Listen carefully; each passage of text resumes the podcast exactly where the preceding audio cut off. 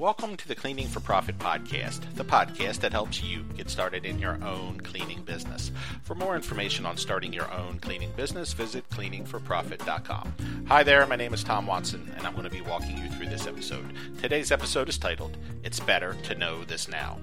I'm a big fan of people living their life to the fullest. For many of us, that means starting a business. While owning your own business is a heck of a lot better than working for someone else, it isn't always a piece of cake. And that's the topic of today's podcast. Now, don't get me wrong, today is not meant to be a downer of a lesson, not by a long shot. Instead, it's meant to toughen you up to the harsh realities of being a business owner. And that's why I titled it, It's Better If You Know This Now. Basically, I'm going to review some facts with you that relate to owning a business. My objective is to help you learn about these tidbits of knowledge in a podcast and not in the real world where they're going to sock you in the pocketbook. So pay attention, as the following facts will save you a ton of cash over time. If you can take what you learned today and apply it to your business, you're going to be in good shape. So let's get started. Number one, studies show that it costs six times more to attract a new customer than it does to keep an old one. The real-world lesson from this is simple.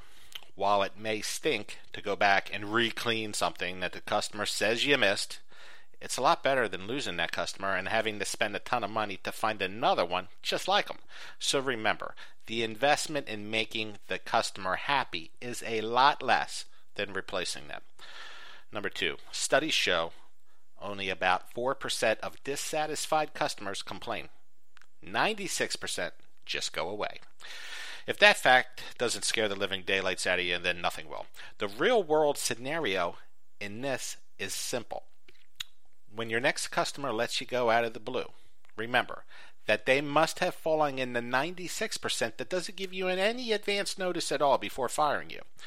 When I first started my business and someone let me go without notice, after only a few months, I was like, what just happened? Why did they do that? They never complained once. It doesn't make any sense. The reality, however, does make sense. Not everyone complains before making a change. The lesson for you is to be proactive and don't assume the customer is happy because they haven't complained. Case closed.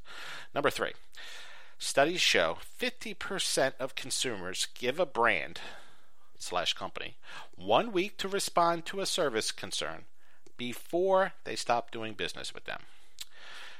This may be the most important kernel of knowledge I'll share in this entire podcast. It states that you have one week to correct course or the company may move on. When I say move on, I mean fire you. Now, how this plays out in real life goes like this. They complain, and one of two things are going to happen. You fix it in one week, or faster, hopefully, like the same day if possible. If you do that, and you don't keep messing up down the road, all will probably be just fine. No worries at all. Now, let's say it goes the other way and you drop the ball and you don't fix the issue within a week. It doesn't necessarily mean you're fired in one week, but you are a dead man walking, as the wheels of you being replaced will start to turn. And that goes like this. The manager will start looking online for a few other cleaning companies. That person will then call them in for interviews and bids. That person will then pick one and share this info with their boss, who will then, more than likely, give the go-ahead for replacing you. And all this is going to happen without you knowing a thing. Odds are, you're going to be thinking everything's just swell. Then one day, you get a call, or, more than likely, a letter's going to arrive in the mail. And letters are never good, my friend. Customers don't suddenly wake up one morning and write love letters to cleaning companies about how well they are performing. No, they write termination letters. So the lesson is simple for this scenario. When customers complain, you better jump into high gear and try to fix the issue as soon as possible. If you don't, don't stray too far from the mailbox, as there's a good chance you're going to be getting a very important piece of mail.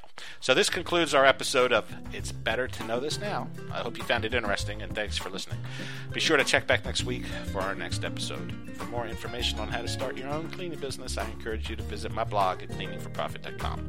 Just click on the blog section for my latest posts. Should you have any questions or comments about this episode, just visit the website and go to the Contact Me page. I look forward to hearing from those of you that touch base, and I'll talk to the rest of you next week. Thanks again for tuning in.